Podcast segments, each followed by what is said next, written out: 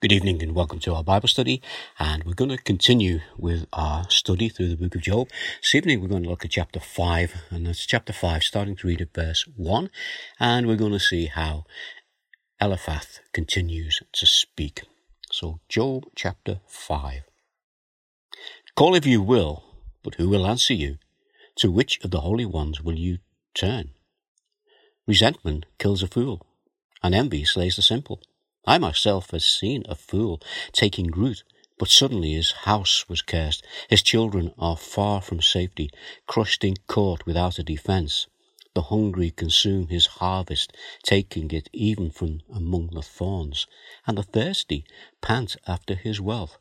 For hardship does not spring from the soil, nor does trouble sprout from the ground. Yet man is born to trouble, as surely as sparks fly upward. But if it were I, I would appeal to God. I would lay my cause before him.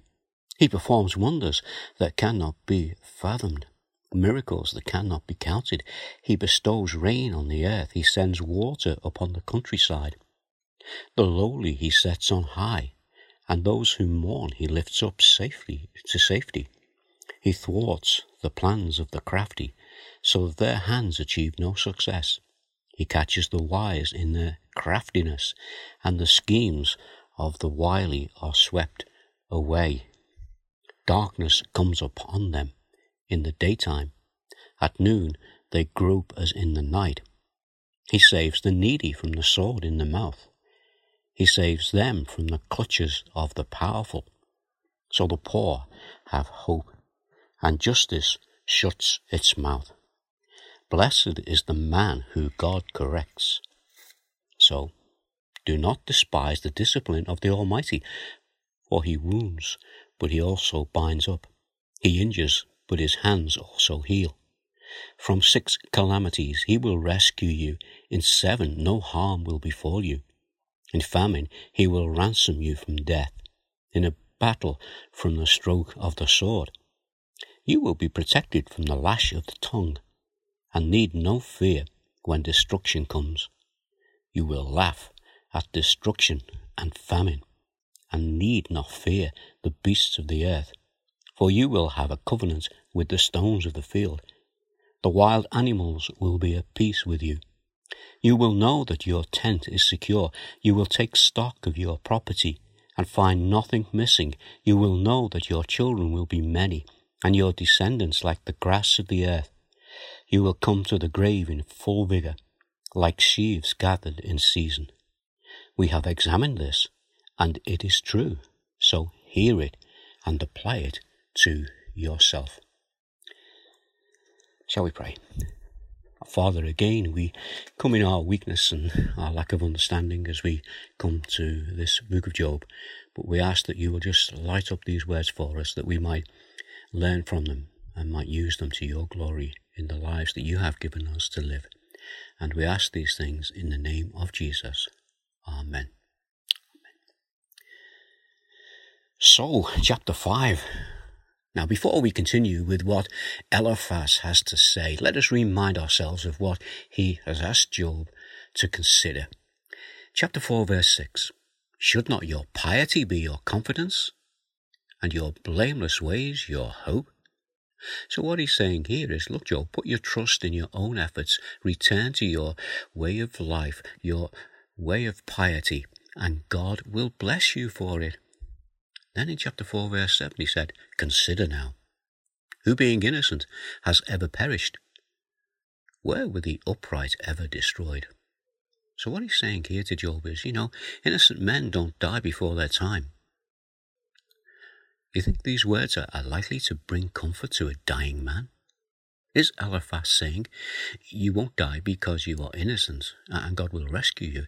Or is he saying, You will die because you are guilty? And Eliphaz, in verse 8 of chapter 4, goes on to give Job the benefit of his experience.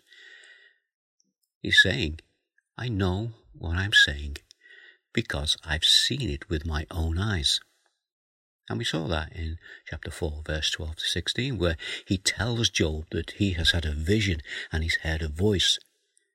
And based on what the voice has said.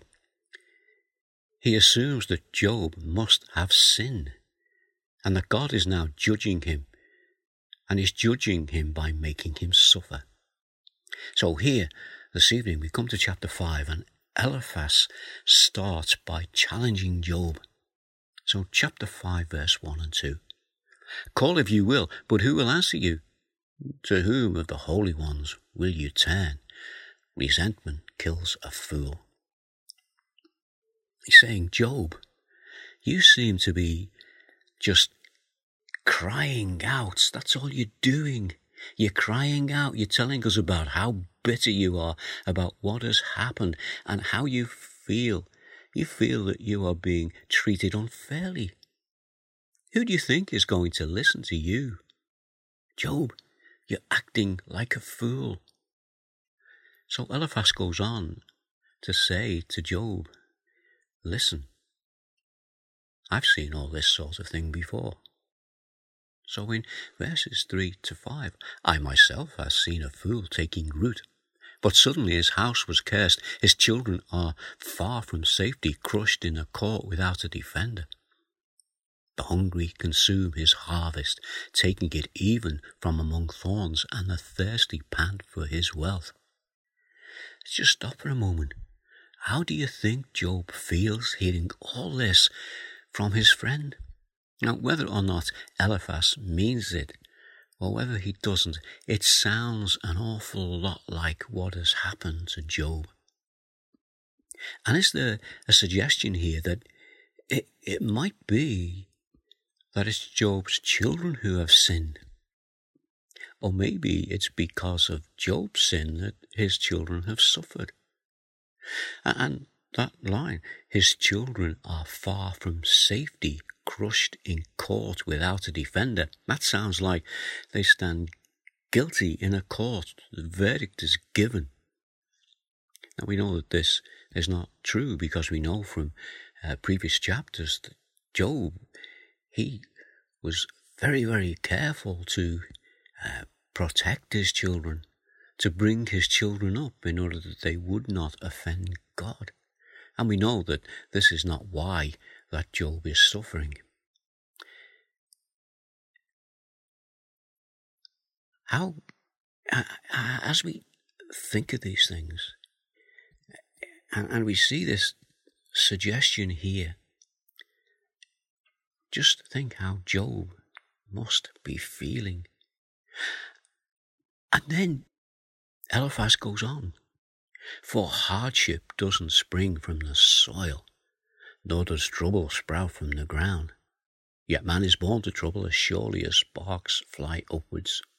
So what's he saying here? He's saying, you must know, Job, that these things don't just happen. There must be a reason.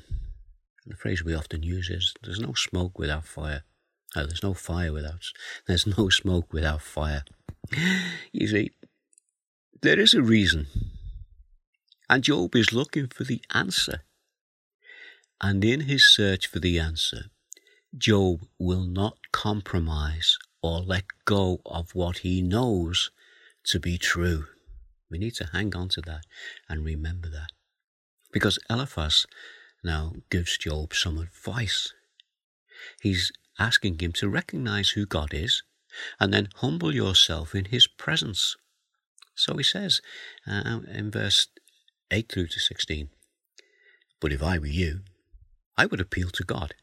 I would lay my cause before Him. You know, this is good advice. The word uh, appeal expresses an urgency that something needs to be done, and the advice is to pray. But what should Job be praying for? Eliphaz now goes on to speak about God, and he says this He performs wonders that cannot be fathomed, miracles that cannot be counted. You know, this is a true statement. He's going to go on to make true statements. Listen to what he continues to say as he speaks about God. He provides rain for the earth. He sends water on the countryside. The lowly he sets on high, and those who mourn are lifted to safety. He thwarts the plans of the crafty so that their hands achieve no success. He catches the wise in their craftiness, and the schemes of the wily were swept away. darkness comes upon them. In the daytime, at noon, they grope as in the night. He saves the needy from the sword in the mouth. He saves them from the clutches of the powerful. So the poor have hope and justice shuts its mouth. You know, all these things are true and they are all evidence of God and of God's power.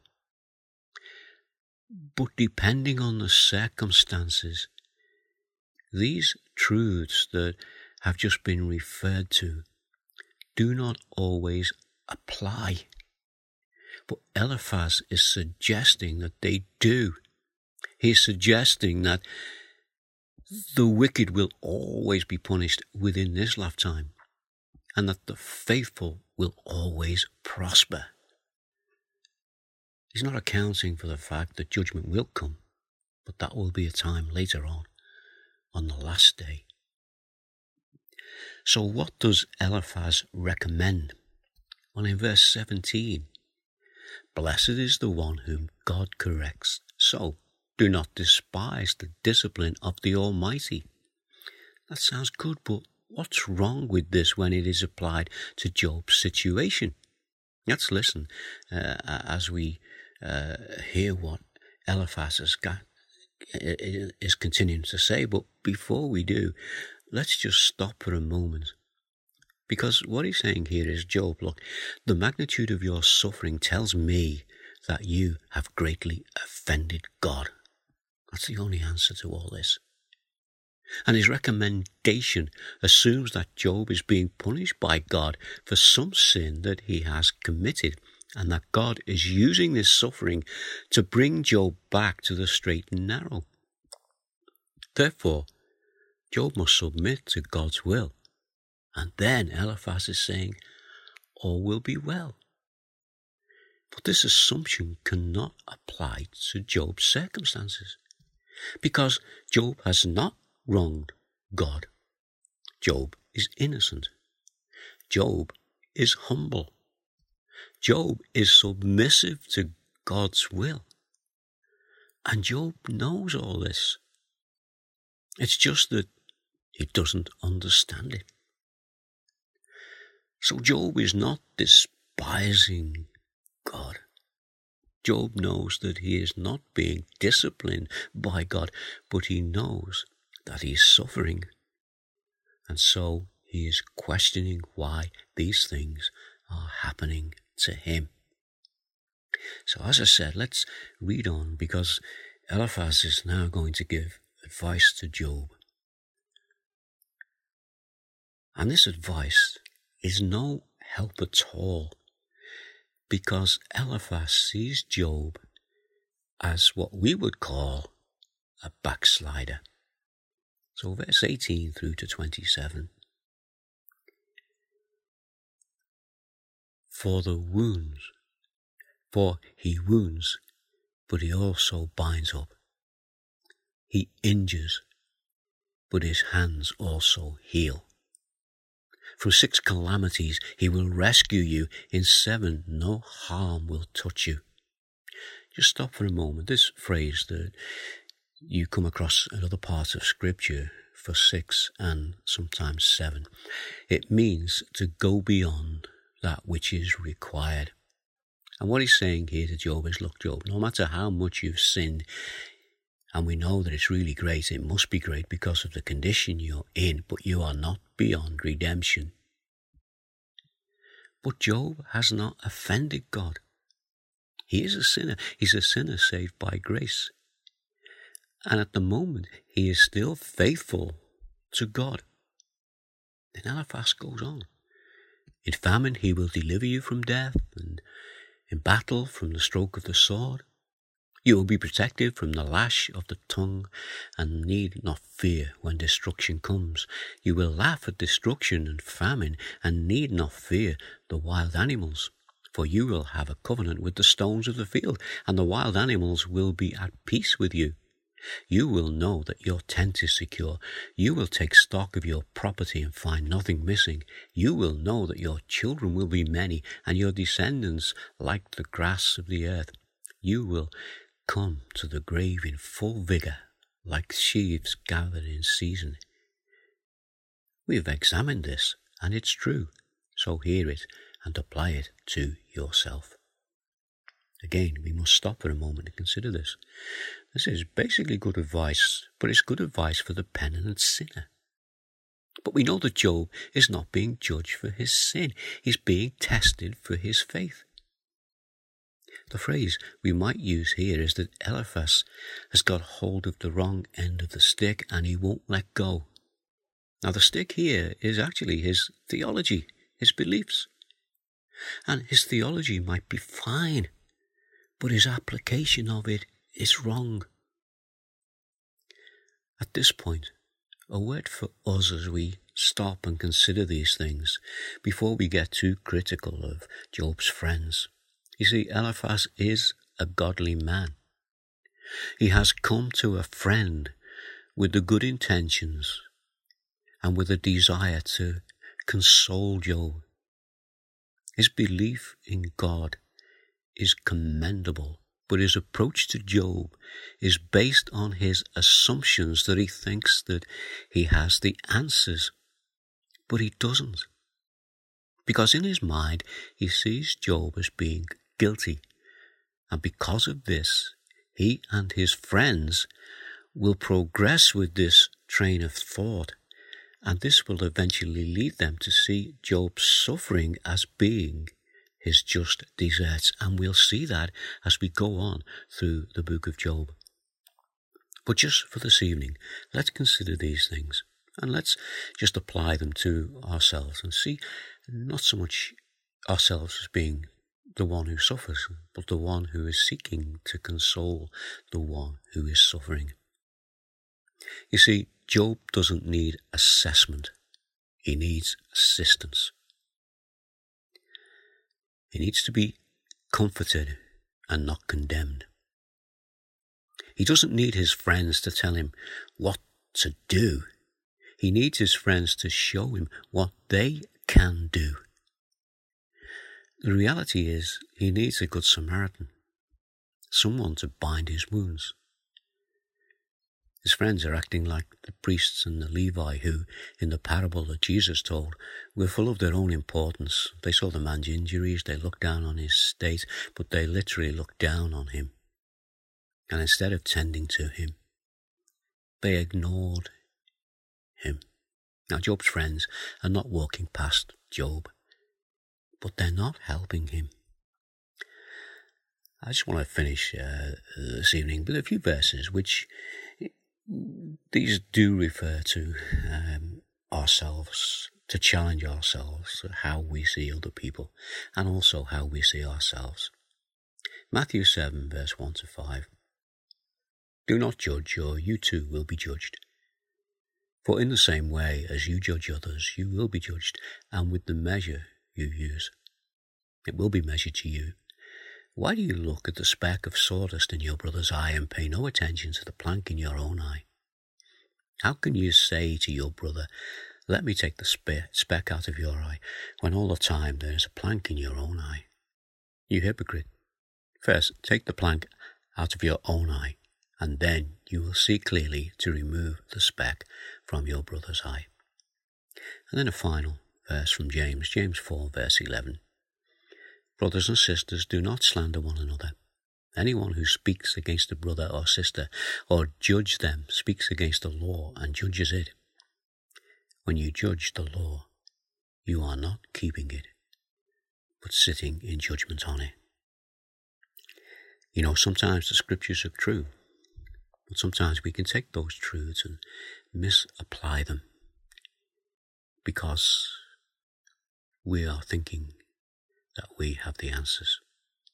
And many times we don't. Let's just pray. Father, we thank you for this passage of Job. And we ask that as we go through this book of Job, that you will continue to speak to us.